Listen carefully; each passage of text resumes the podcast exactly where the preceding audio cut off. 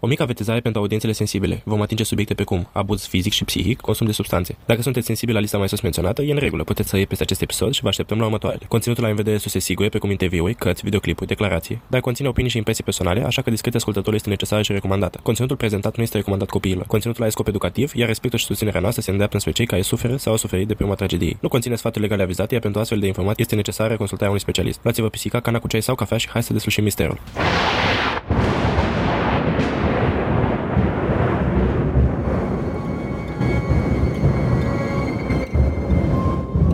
Toamna anului 2021, două pisici au început propriul lor podcast. Apoi au spus, pur, să se facă lumină în acest caz.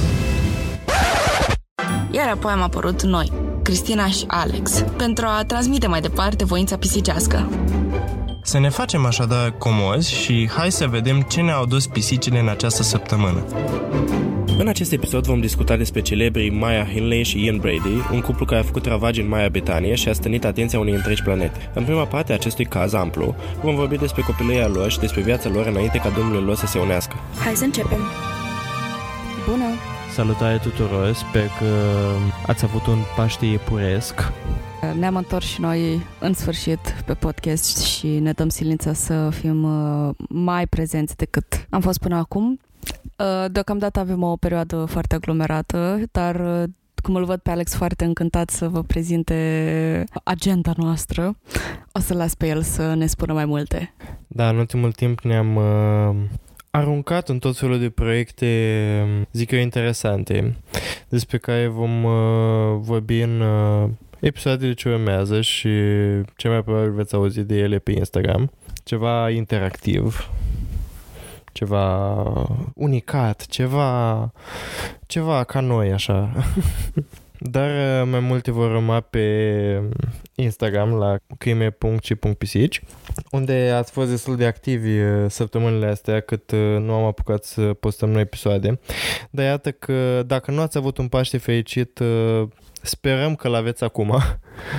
Vi-l facem noi puțin mai fericit cu o serie de episoade pentru că cazul pe care îl vom începe astăzi este unul foarte, foarte, foarte, foarte, foarte amplu și mulți dintre voi ne l-ați cerut pe parcursul timpului. În sfârșit ne-am făcut curajul să facem research-ul care trebuie și să îl detaliem cum se cuvine.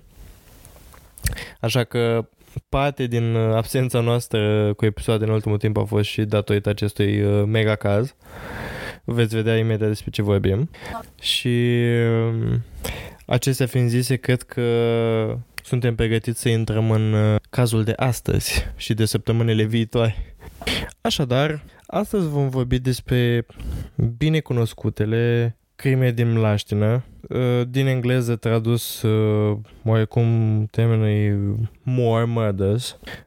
More înseamnă un fel de mlaștină slash stepă slash cum e în jurul Manchesterului, din nordul Angliei. Dacă veți căutați fauna și flora de pe acolo, așa e acolo. Sau, după cum mai sunt cunoscute aceste crime, sunt crimele făcute de Mara Hindley și Ian Brady. Crimele acestea au avut loc, după cum v-am spus, în uh, Manchester, în nordul Angliei, între 1963 și 1965, pe parcursul la 3 ani și au fost supranumite mai apoi crimele din Mlaștin, deoarece, după cum am mai spus, majoritatea crimelor au avut loc pe niște Mlaștini. La momentul crimelor, uh, la începutul anilor 60, uh, locul unde s-au petrecut, Saddleworth Moor, uh, era în West Yorkshire, iar acum, în ziua de astăzi, este inclus în, nu știu, județul, cum e la ei, Manchester. După cum am spus, crimele au fost săvârșite de cele două persoane foarte faimoase, Maya Hindley și Ian Brady. Toată lumea din Anglia cunoaște aceste două persoane și mai majoritate dintre voi. Dacă aveți uh, tangențe cu lumea true crime, cel mai probabil ați auzit de ei. Vom începe totul cu detalierea vieții acestor doi uh, înainte de a se cunoaște. Și vom începe cu Myra Hindley, care a fost etichetată după ce a săvârșit crimele de cea mai malefică femeie din Marea Britanie. Ea s-a născut la 23 iulie 1942 în Manchester, într-o familie din clasa muncitoare. Nu ieșea în evidență această familie, nu era nici deosebit de săracă sau deosebit de bogată, erau doar în pătura de mijloc a societății și asta a părut să evidențieze fiecare aspect al vieții Myra Hindley. Uh, nu era spectaculoasă la nimic, nu avea note extraordinare sau ceva de genul ăsta, dar nici nu avea note proaste. Era o fată... Cam cum îmi spunea mie tata când eram mic, bine, la liceu, că ca un submarin. Nu sunt nici la fund, nici la, la suprafață. De nota 8, așa. Tatăl ei, Bob, a fost înamată când aceasta era mică Uh, a luptat în primul război mondial și s-a întors când ea avea în jur de 4 sau 5 ani, așa că figura paternă nu i-a lipsit prea mult. Na, adică aici e uh, discutabil uh, cât între 0 și 5 ani știm și cum ne influențează o figură paternă. Dar hai să spunem că a fost în cele, de cele mai multe prezent, uh, prezent tatăl ei uh, în viața acesteia. Până pe la vârsta de 4 sau 5 ani, când tatăl ei s-a întors din război, uh, Mara a fost crescută în mai parte de mama ei, Nelly, și de bunica ei, Ellen, iar cât timp uh, Bob a fost în război, Nelly s-a mutat cu mama sa, cu Ellen. Marea a locuit cu mama și bunica ei, toate într-o singură casă, iar când Bob s-a întors din război, el și Nelly au decis să-și ia pe acasă și să-și întemeze o familie ca lumea, acum că el urma să se întoarcă definitiv.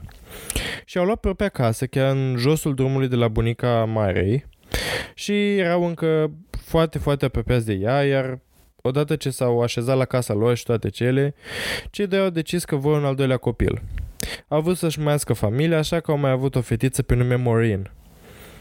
Dar după ce Bob s-a întors acasă din război, a fost un bărbat, să zicem, complet diferit față de cel care plecase. Devenise alcoolic, deoarece în, prim, în timpul primului război mondial se lumea bea alcool doar pentru a se încălzi, mai ales pe front și ca majoritatea soldaților au devenit alcoolici atât timp cât au fost în război, iar când Bob s-a întors, a început, uh, datorită alcoolismului, să o abuzeze ocazional și pe Nelly, mama Marei. Uh, Nelly era o femeie puternică și nu avea din gând să tolereze așa ceva, se împotrivea, ceea ce însemna că Mara și în cele din urmă sora ei mai mică, Morin, pe măsură ce creșteau, au văzut destul de multă violență în casă, iar această violență devenea atât de gravă uneori încât Mara o lua pe sora ei mai mică cam când aceasta avea 1-2 ani și o ducea pe jos la casa bunicilor pentru ca ele să nu fie nevoită să-și vadă mama și tatăl cetându-se și unul bătându-se în felul acesta. În cele din urmă s-a ajuns la punctul în care bunica a decis că le va adopta pe cele două fete și a decis să le mute în casa ei pentru ca ele să nu mai fie nevoite să vadă asta în fiecare zi. Întreaga familie a fost oarecum de acord, tacit cu acest lucru. Nu a fost ca și cum bunica ei le-a luat, ci au venit cu un mic plan, pentru că nimeni nu voia ca fetele să rămână fără o figură maternă și paternă în viața lor, fie ele și abuzive. Așa că au venit cu planul ca fetele să doarmă în casa bunicii, dar să se asigure că vor merge la casa mamei și a tatălui în fiecare zi pentru toate cele trei mese. Acest lucru însemna că își vor vedea în continuare părinții în punctele lor bune și apoi se vor întoarce la bunici tocmai când tatăl lor va începe să bea prea mult și să devină prea violent. Acest lucru a funcționat pentru toți cei implicați, nu a fost ca și cum ai fost o copilărie nefericită, chiar dacă a fost destul de neconvențională. Toată lumea a fost mulțumită de situație, iar bunica Ellen le răsfăța pe cele două fete, le dădea tot ce își doreau, oi când își doreau. Iar pe măsură ce Mayra a crescut, tatăl i-a început să bea din ce în ce mai mult și era din ce în ce mai abuziv și în cele din urmă nu numai că era abuziv cu soția sa, dar a devenit abuziv și cu Mayra și Maureen. Acum nu știm exact ce înseamnă acest abuziv, deoarece Mara a povestit foarte multe lucruri diferite și nu s-a ținut niciodată de o singură versiune a evenimentelor. Povestea ei varia de la cea în care tatăl lor le bătea foarte rar, doar când era absolut necesar sau când pur și simplu nu ascultau, la cea în care spunea că le bătea la limita vieții și aproape că mureau și că le bătea atât de tare încât le doborâse și, le era inco- și erau inconștiente, Ideea e că a spus atât de multe povești diferite și mai târziu despre crimele pe care le-a făcut, încât nimeni nu știe ce să creadă când vine vorba de tatăl ei și de abuzurile acestuia. Mayra a mai spus că mama ei se alătura uneori abuzurilor, lovind-o pe Mayra și pe sora ei, iar alte ori a spus că mama ei nu a pus niciodată un deget pe ele. Așa că nimeni nu știe ce să creadă din ceea ce spune uh, Myra Hinley. Acest lucru a făcut ca aceasta să dezvolte o carapace exterioară foarte dură, astfel că de obicei, bine, nu ieșea să caute bătăi sau să se ia la hață cu lumea, dar dacă un copil se lua de ea la locul de joacă, putea să-i țină piept și era foarte bună la a-și impune uh, punctul de vedere și să nu se lase calcată în picioare. Pentru cine interesează, era rac, ca zodie, și, sincer, nu văd în general un rac uh, să devină uh, criminal în serie. Adică uitați-vă la mine, pai o criminal în serie. Era, cum am spus, un copil pe jumătate bun, pe jumătate rău, la școală și oriunde, notele ei nu erau remarcabile, dar era foarte bună la engleză, singura materie la care a excelat, iar munca ei era adesea folosită ca exemplu pentru restul clasei și mai era bună la sport, avea o mulțime de prieteni, însă, așa cum am spus, era mereu un cetur, nu prea venea la școală, nu știu dacă chiulea cu prietenii ei sau pur și simplu nu voia să meargă la școală. În general era foarte apreciată de colegii ei și de ceilalți oameni din școală, dar, așa cum am mai spus, copiii știau că nu trebuie să se ia de ea pentru că o vor păți. Tatăl ei a făcut mult box când era înamată și când s-a întors acasă a învățat-o pe Maia o mulțime de lucruri.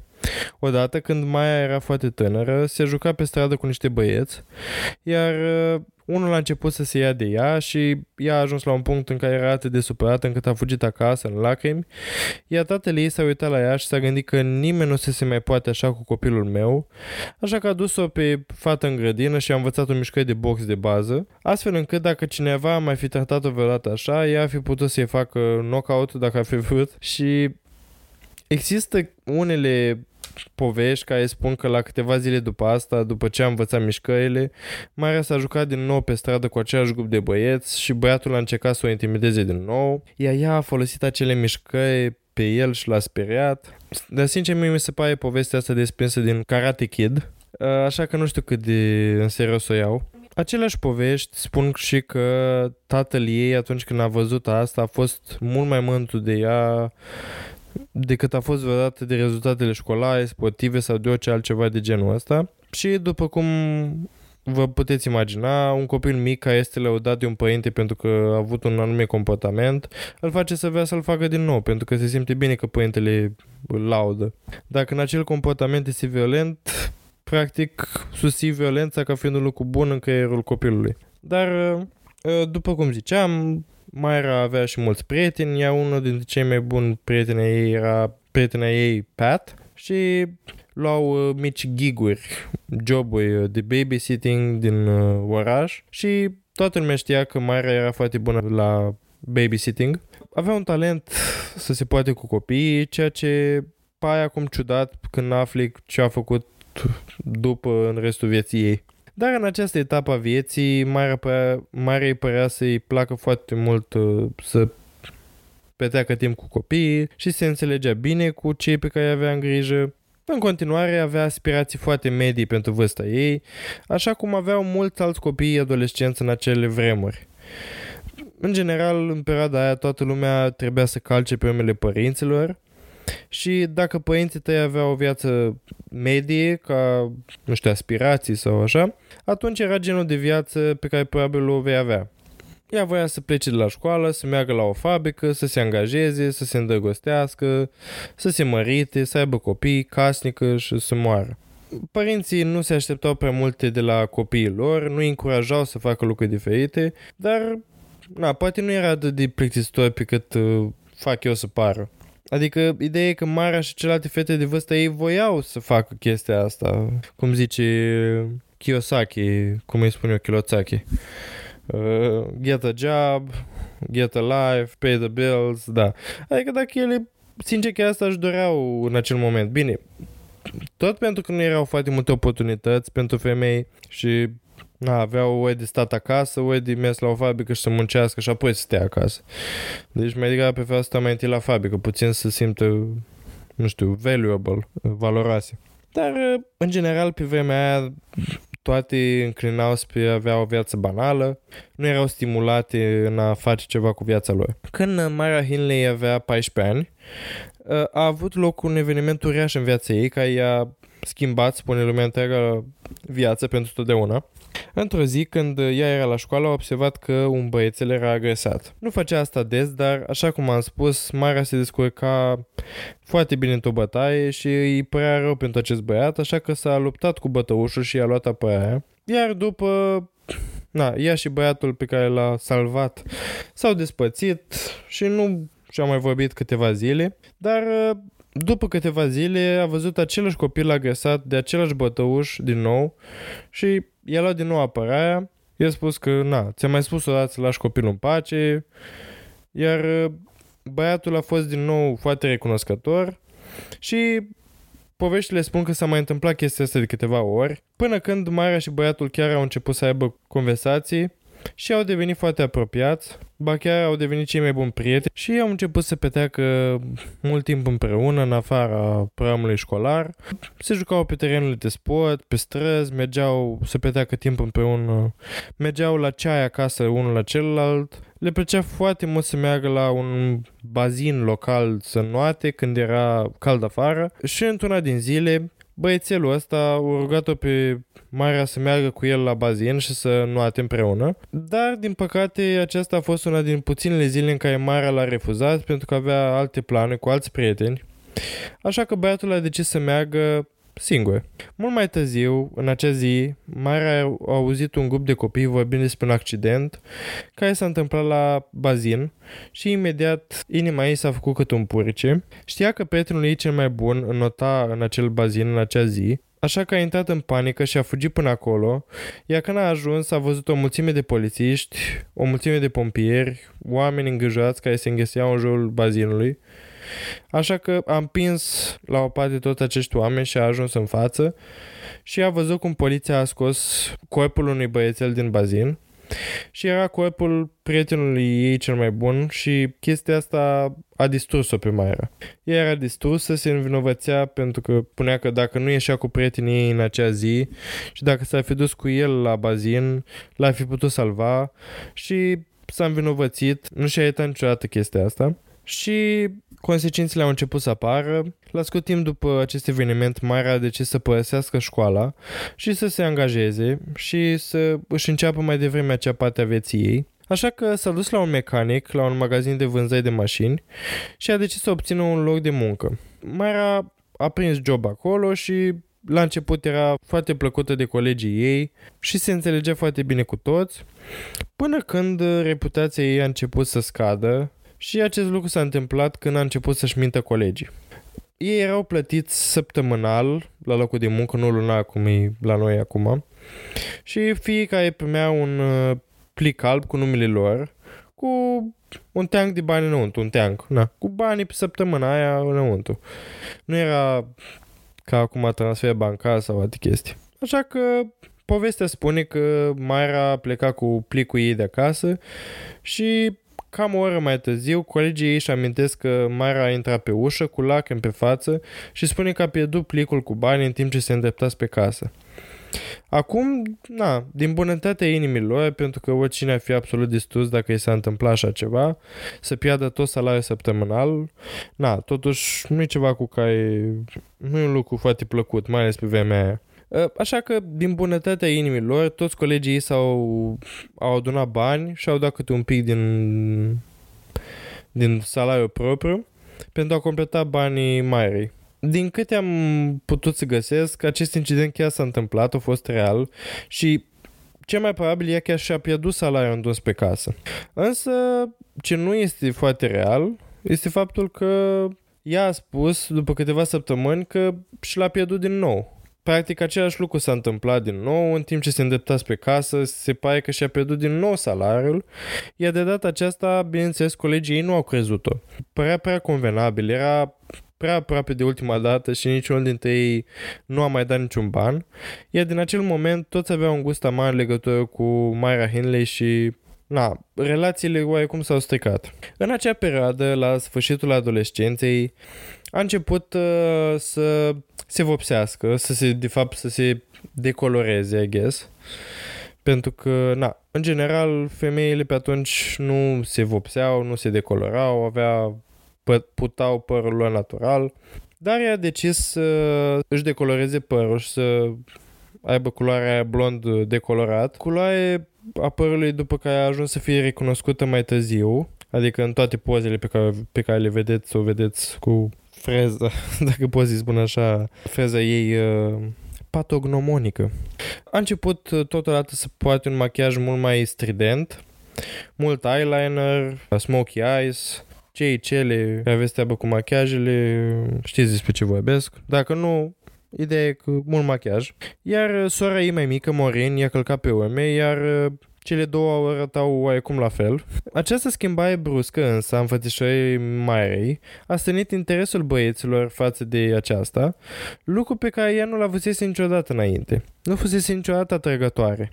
Băieții nu fusese interesați de ea la școală, dar, na, ei de obicei nu-i păsa, nu-i plăcea să primească atenție din partea băieților, dar acum se pare că îi plăcea și uh, nu se dădea în vânt după fiecare bărbat care trecea pe lângă ea, ci îi plăcea doar că bărbații o doreau. Ea a fost uh, creștină toată viața ei, credincioasă și în adolescență a început să ia puțin mai în serios chestia asta, iar na, în acel moment al adolescenței ei, mulți dintre bărbații care îi făceau dulci doreau doar uh, relații ocazionale, iar ea nu voia să facă asta premarital, voia să se păseze pentru căsătorie. Și în acest moment uh, ea este introdusă unuia dintre băieții cu care a fost la școală, un băiat pe nume Ronnie, care, ca orice alt bărbat din lume, era acum brusc interesat de Myra Hinley, iar uh, Myra s-a îndrăgostit de Ronnie și au ajuns să se înțeleagă foarte bine.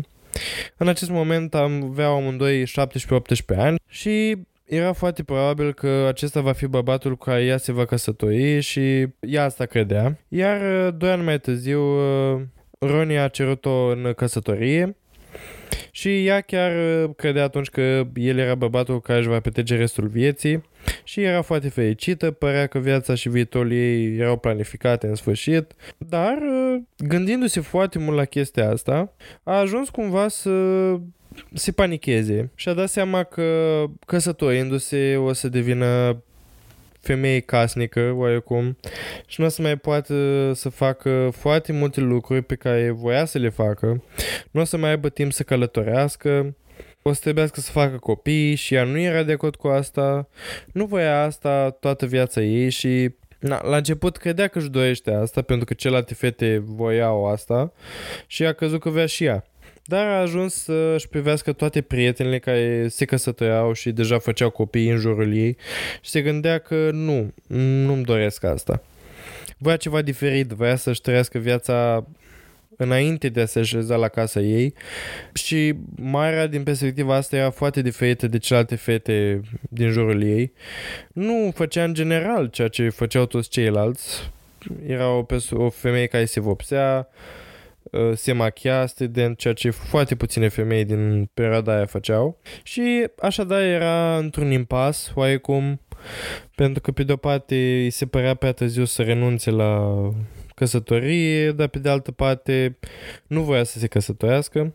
Dar în acest moment um, viața ei a fost guduită și oprită atunci când, uh, când aceasta a întâlnit un uh, străin chipeș la serviciu. Acest străin, uh, pe numele lui Ian Brady.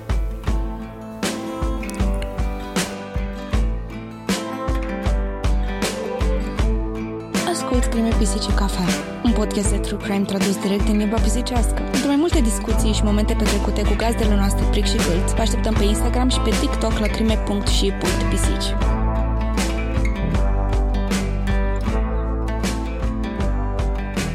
Mara a fost concediată de la locul ei de muncă, de la magazinul de mașini, când avea 18 ani. Așa că în următoarele 3 luni a sărit de la un loc de muncă la altul, nimic nu îi se potrivea, până când a ajuns la Mill Woods, care era un fel de fabrică și aici l-a întâlnit pe colegul ei de muncă, Ian Brady. Ea spune că a fost dragoste la prima vedere, o numește atracție fatală, dar Na, pentru cei care cred în uh, dragostea la prima vedere, ea asta spune. Ian Brady era unul dintre singurii bărbați din toată zona care nu părea să o dorească pe Myra, nu era atras de ea, nu flirta cu ea, nu-i acorda atenție, așa cum făceau ceilalți bărbați. Nu vorbea cu ea decât atunci când era nevoit la serviciu, pur și simplu nu-i păsa, iar Myra nu era obișnuită cu asta. Ea era bunăciuna blondă care de obicei era dorită, iar Ian Brady nu își dorea să stea cu ea, iar asta o făcea să-și dorească și mai mult să stea cu el, if that makes sense. El părea de neatins, iar ea era obsedată de acesta. Însă înainte de a intra în uh, idila lor uh, amoroasă, hai să vorbim puțin mai mult despre copilăria lui Ian Brady și despre educația lui până în acest moment. Mi se pare foarte fascinant parcursul uh, Mairei, pentru că sunt sigur că foarte multe persoane, în principal, vorbesc despre femei probabil și din propria experiență, dar și din uh, ce am mai cercetat până acum. Și anume, există atât, atât de multe standarde, atât de multe, atât de multe. De fapt, e una singură, doar că este foarte comună și vociferată de prea multe persoane despre cum o femeie ar trebui să-și trăiască viața despre cum nu ar trebui să-și dorească neapărat o carieră, nu ar trebui să-și dorească să, I don't know, facă ce-și dorește ea cu viața ei și oarecum nu sunt oferite prea multe opțiuni în afară de, cum ziceai și tu, căsătorește-te, ia-ți un job, fă copii, ai grijă de copii, uită de tine, uită de tot, toate ambițiile tale de o viață, de fapt, n-ai voie să ai ambiții pentru că ești femeie și singura ambiția ta este să-ți duci mai departe, eu știu, rolul și scopul tău biologic și anume să faci copii pentru că pentru ce altceva sunt femeile bune în societate, nu-i așa? Și bine, sunt femei care au o predilecție sau poate se simt atrase sau poate își doresc foarte mult și au acest instinct matern astfel încât să-și dorească să experimenteze rolul de mamă, dar sunt unele care nu e așa, numai că societatea nu acceptă chestia asta și nu, nu-și dorește și nu vorbește despre faptul că asta nu este singurul scop al tău pentru care existi. Și, um, în fine, pentru lucrarea de licență o să ating și foarte multe, actually. E practic toată lucrarea mea de licență, dar cercetez uh, în faza actuală despre istoria feminismului și care au fost primele atitudini feministe pe plan mondial și apoi o să nișez mai, mă nișez mai mult pe plan mioritic. Și printre primele acțiuni feministe, deși nu erau puse ca și atitudine feministă, dar e una dintre primele dovezi că femeile au fost oprimate în societate și mereu au fost văzute ca aceste obiecte care ar trebui să existe în submisivitate și anume țin minte că s-a dat la un moment dat o lege da, vorbim, vorbim despre ani dinainte de Hristos. Uh, și s-a dat o lege în care femeile nu au voie să se folosească de uh, obiectele scumpe.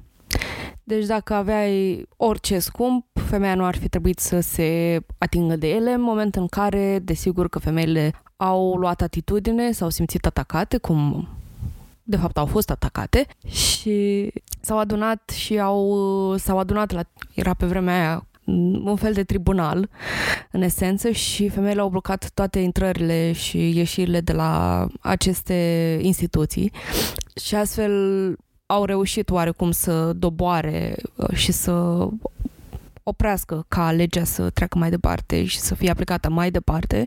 Iar după ce s-au întâmplat toate astea, a ieșit, uh, am uitat cine era conducător pe vremea aia, dar există citatul ăsta în care el a spus ceva de genul că ok, acum au reușit uh, să oprească legile fă, făcute de noi. Mai departe, ce o să facă? O să ne doboare pe noi bărbații și o să ia ele puterea și ce facem atunci? Desigur că ceea ce am spus era o, o parafrazare, dar doar ca să vă dovedesc cât de înrădăcinată este misoginia și discriminarea împotriva femeilor uh, în uh, condiția noastră și istoria noastră ca oameni și desigur că nici până acum nu s-au schimbat foarte multe pentru că e foarte greu de schimbat aceste constructe sociale, în primul rând, care sunt moștenite și date mai departe atât de lejer în sensul în care nu sunt foarte bine procesate și ajungi ca, o, ca femeie să te căsătorești, să ai copii și să-ți dai seama că băi, de fapt nu prea mi-am dorit asta să fac și e prea târziu atunci. Da, e adevărat, multe lucruri uh, din păcate au rămas la fel și acum. Dar uh, să ne întoarcem la omul nostru Ian, care s-a născut și el pe 2 ianuarie 1938 în Glasgow, Scoția. Uh, mama lui era chelneriță, tatăl lui nu prea era prin preajmă. Unele, unele povești spun că acesta a murit înainte ca Brady să se nască, dar alte povești spun că a părăsit-o pe mama acestuia. În orice caz, nu și-a cunoscut niciodată tatăl, iar mama lui s-a luptat uh, să aibă grijă de el din punctul de vedere financiar. Uh, nu aveau propria casă, propriul apartament sau propriul loc, ci doar închiriau un dormitor în casa altcuiva, aveau o cămăruță care era camera copilului, iar după ce Ian s-a născut, s-a luptat cu adevărat să lucreze, pentru că nu putea găsi o creșă accesibilă pentru el, așa că a rămas blocat în această situație și a intrat într-un ciclu vicios.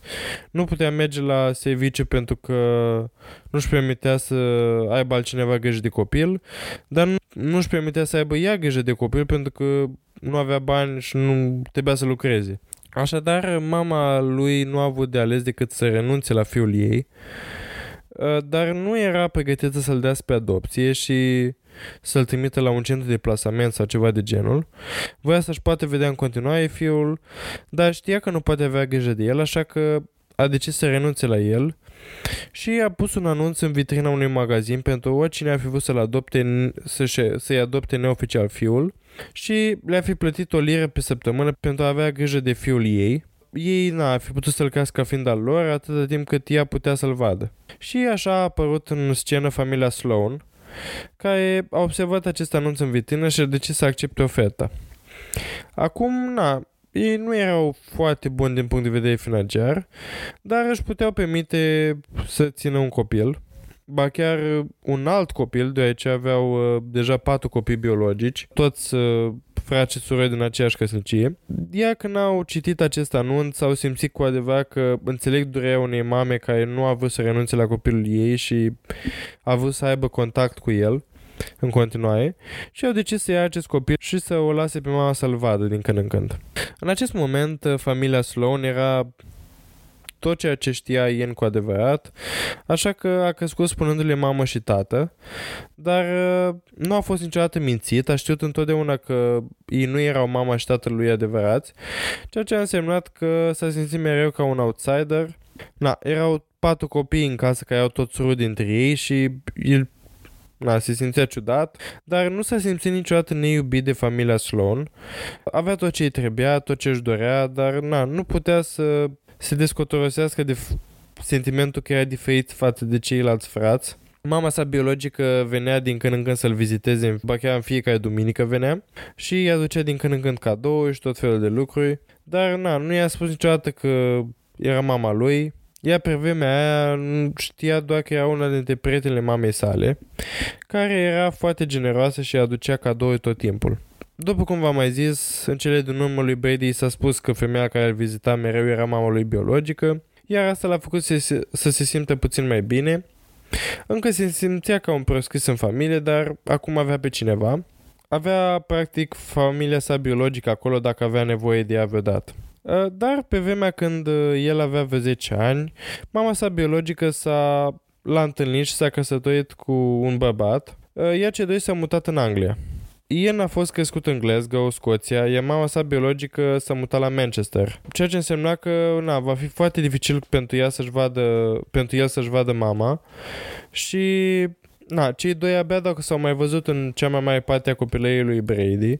Iar în această perioadă, Ian Brady, din acest copil bun care se putea întotdeauna foarte frumos, a devenit un copil care se putea urât, a început să foie lucruri și să intre în necazuri în fiecare zi, să se bată, a început să își ia cu el briceag, pentru, zicea el, a se juca cu băieții, dar, hei, niciun băiat nu se juca cu un briceag. Iar na, el a început să fie agresiv și cu ceilalți prieteni, ceilalți băieți în jurul lui și de obicei își, alegeau câte, își alegea câte un băiat de care să se ia în fiecare zi. și îi întocea pe toți ceilalți băieți împotriva lui, uh, făcându-i să-l intimideze și era clar că el era oarecum dominant în grupul lui de prieteni. Toți ceilalți băieți îl admirau oarecum pe Ian, oarecum admirație, oarecum teamă. Voiau să fie ca el, voiau să-l impresioneze și făceau orice pentru a, a face asta.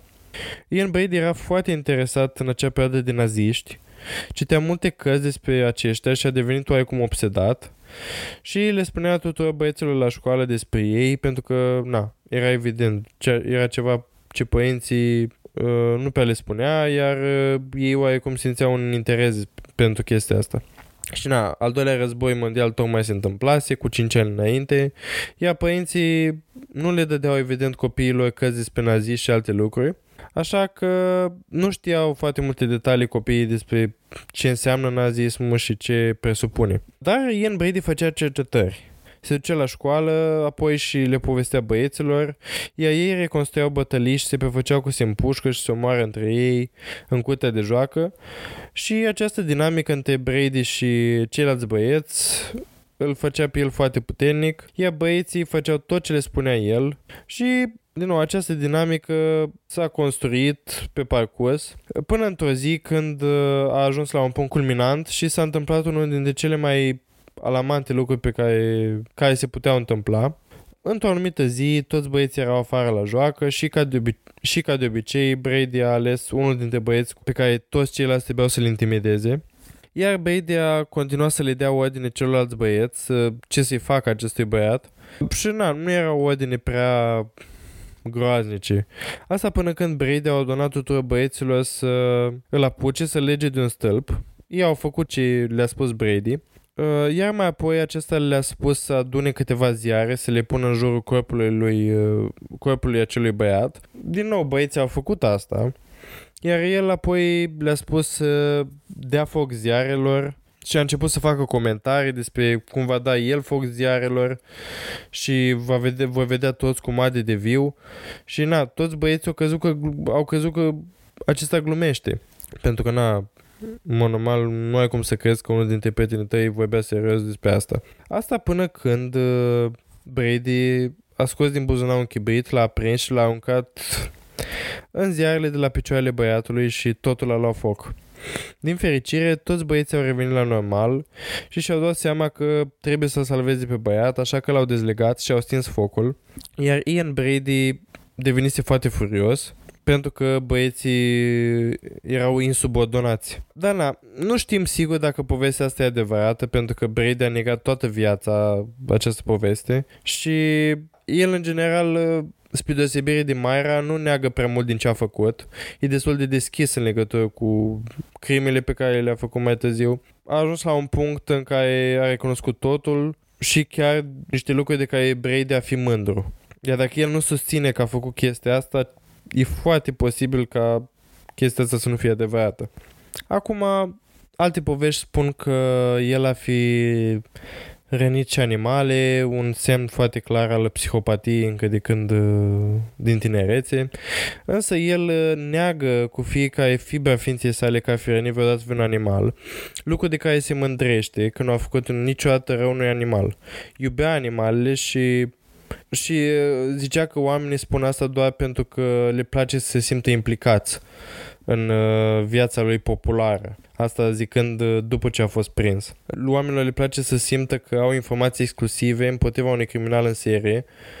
Le place să simtă că au văzut semnele de avertizare că el va fi un psihopat. Dar ceea ce știm cu siguranță este că Brady într-adevăr adora animalele există povești despre el care spun că a ajutat cai să iasă din sâma ghimpată, uh, iar odată la grădina zoologică s-a bătut cu un alt băiat care supăra un animal aflat într-o cușcă, pe care îl împingea să ceva de genul ăsta, iar uh, Brady l-a bătut până l-a lăsat inconștient. Dar un lucru de care putem fi siguri că l-a făcut a fost faptul că fura o mulțime de lucruri. Îi plăcea să comită mici infracțiuni mărunte și a fost prins de multe ori de părinții lui, de oamenii pe care îi fura de poliție și nu i-a păsat, au continuat să fure. Nu i-a păsat de consecințele faptelor sale și asta i-a cauzat foarte multe probleme acasă, cu familia lui adoptivă, pentru că, na, niciunul dintre copiii biologici nu făceau așa ceva. Toți erau foarte cuminți, așa cum era și Ian Brady oarecând. Nu vandalizau nimic, nu s-au bătut niciodată, dar Ian Brady era complet diferit în acest moment și asta l-a făcut să se simtă și mai străinat din întreaga familie. Se simțea diferit, dar chiar dacă el făcea tot fel de prostii, părinții săi nu, au, nu, au, nu l-au amenințat niciodată că o să-l dea afară sau o să-l trimită înapoi la mama lui sau ceva de genul ăsta. Erau foarte grijulii și el chiar e respectat întotdeauna pentru asta, pentru că nu au renunțat niciodată la el. Dar uh, în timp ce el era încă destul de tânăr, Brady a avut prima lui prietenă. Și de aici începem să vedem uh, cum apar uh, fanteziile sale sexuale violente. A spus, uh, el a declarat că uneori se urta atât de tare încât uh, practic îi uh, rupea buza cu totul.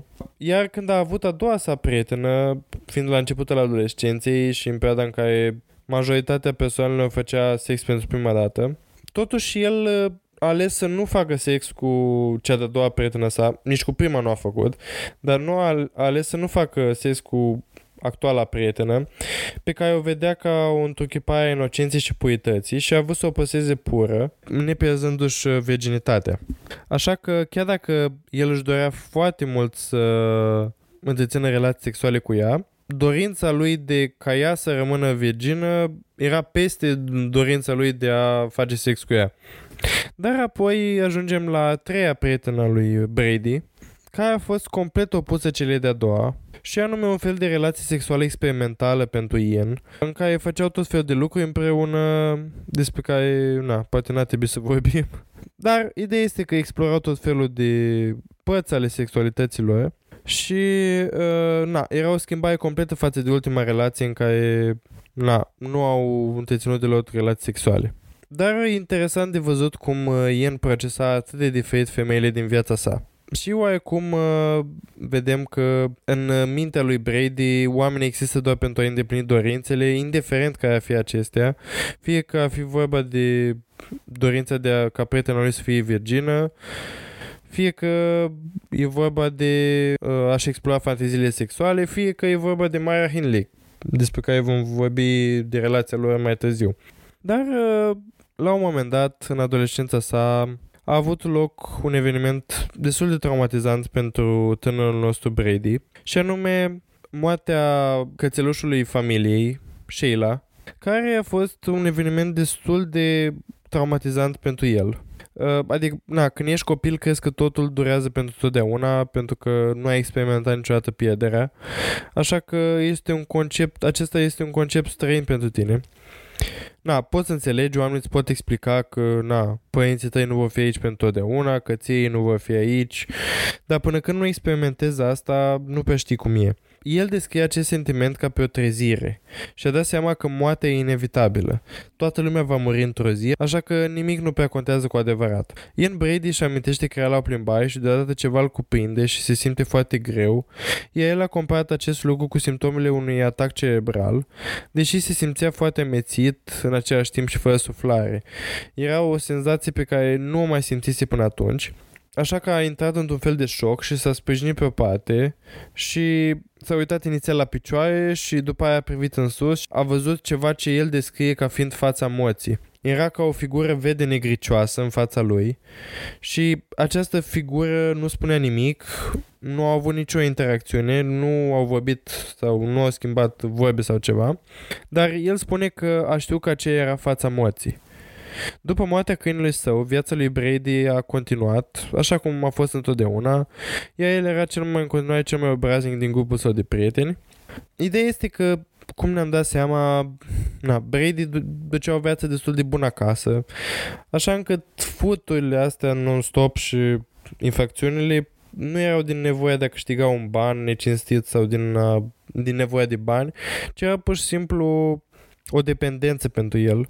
Iar în acest moment, poliția deja fusese de multe ori implicată în cazul lui Brady și a tentativelor sale de furt și de fiecare dată îi dădeau un avertisment sau muncă în folosul comunității sau ceva de genul, care evident nu funcționau, așa că poliția s-a gândit la ultima sa tentativă s-a gândit că nu funcționează nimic cu băiatul ăsta și că na, trebuie să mărească pedeapsa. Așadar, Ian Brady a fost dus în instanță și i s-au dat două opțiuni.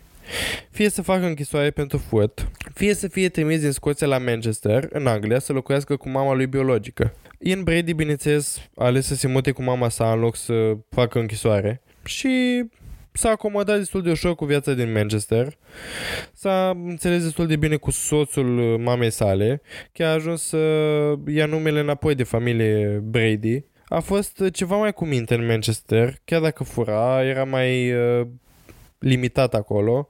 Era foarte respectuos, cunoscut de vecini ca fiind cam tăcut, nu vorbea pe mult cu ei, iar în Manchester, uh, na, uh, trecea de la o slujbă la alta, niciuna nu-i trezea interesul, iar el încerca doar uh, să găsească o slujbă care să-l prindă și pe lângă asta să mai și fure pentru că asta făcea în continuare. Dar în majoritatea timpului era ca și cum uh, se plimba pe sub radar, până când la un moment dat a lucrat la o piață de fructe și l-a ajutat pe unul dintre șoferii de livre să fure niște obiecte de undeva. Șoferul a fost prins furând aceste piese și bineînțeles că acesta l-a implicat și pe Brady în furt.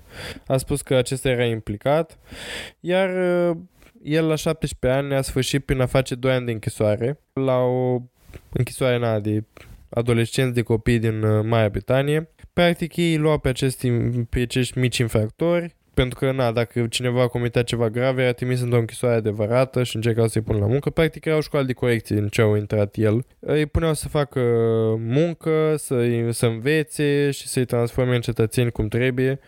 Iar când Brady a fost eliberat din această închisoare, se pare că a funcționat, s-a întors la muncă și a găsit o nouă slujbă. Dar uh, Brady spune că aștepta doar timpul uh, de a, se, de a putea să se întoarcă la viața sa de criminalitate.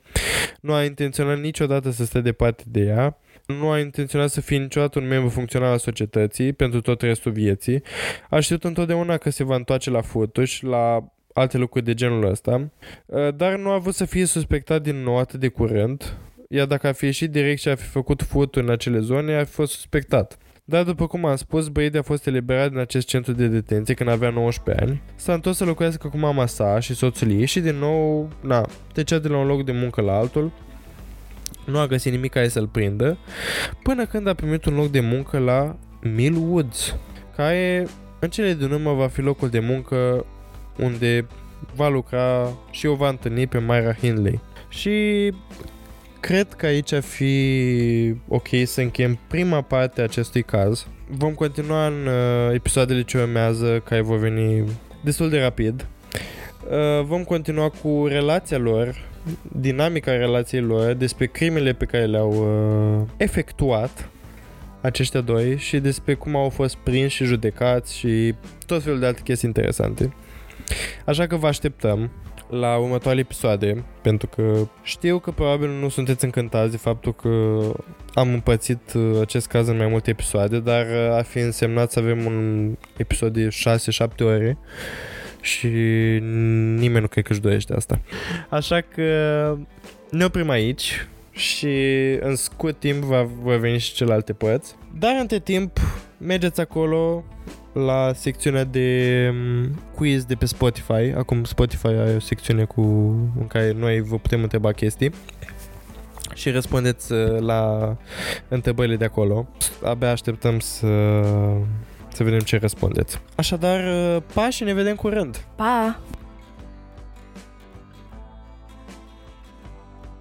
Acest podcast a fost înregistrat sub atenta îndrumare a gazelor noastre, Pric și Câlți. Nimic din toate astea nu ar fi fost posibil fără prezența lor.